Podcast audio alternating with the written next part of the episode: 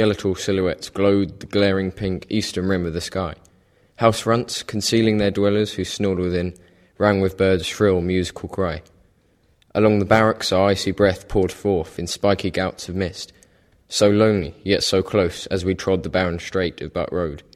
We waited at the stop, slowly numbed with cold before the coach arrived, late. Westbound it took us, leaving the slumber of my hometown to join the grey, racing stretch of the A12. Hurrying under the paling heavens striped with the lacing vapour trails of jet planes, we passed fields and farms and small settlements which clung to the roadside. All went by as in fast forward mode, bar- bursts of images among which the vast landscapes shifted each second, dropping back like discarded memories. Towards noon, near Reading, rain clouds beckoned, whilst one old man muttered obscenities. From the lashing rain, we emerged and crossed an iron bridge over golden mudflats, glistening with sunshine.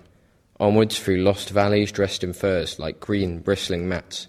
They vanished as hilly Welsh countryside gave way to flooded fields and meadows, fed by serpentine rivers swollen and wide. We, saw, we soon joined the city's packed streets.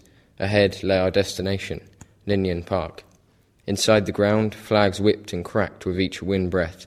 As for the match, we were, as dark closed in, viewers of a dismal defeat.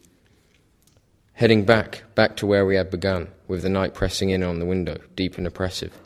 Slopes, once soaked in sun, drifted, barely visible in the glow of foggy headlights, like the maze of peaks and summits in the mind when trying to recall remnants of the past, which now leak, drop by drop by drop.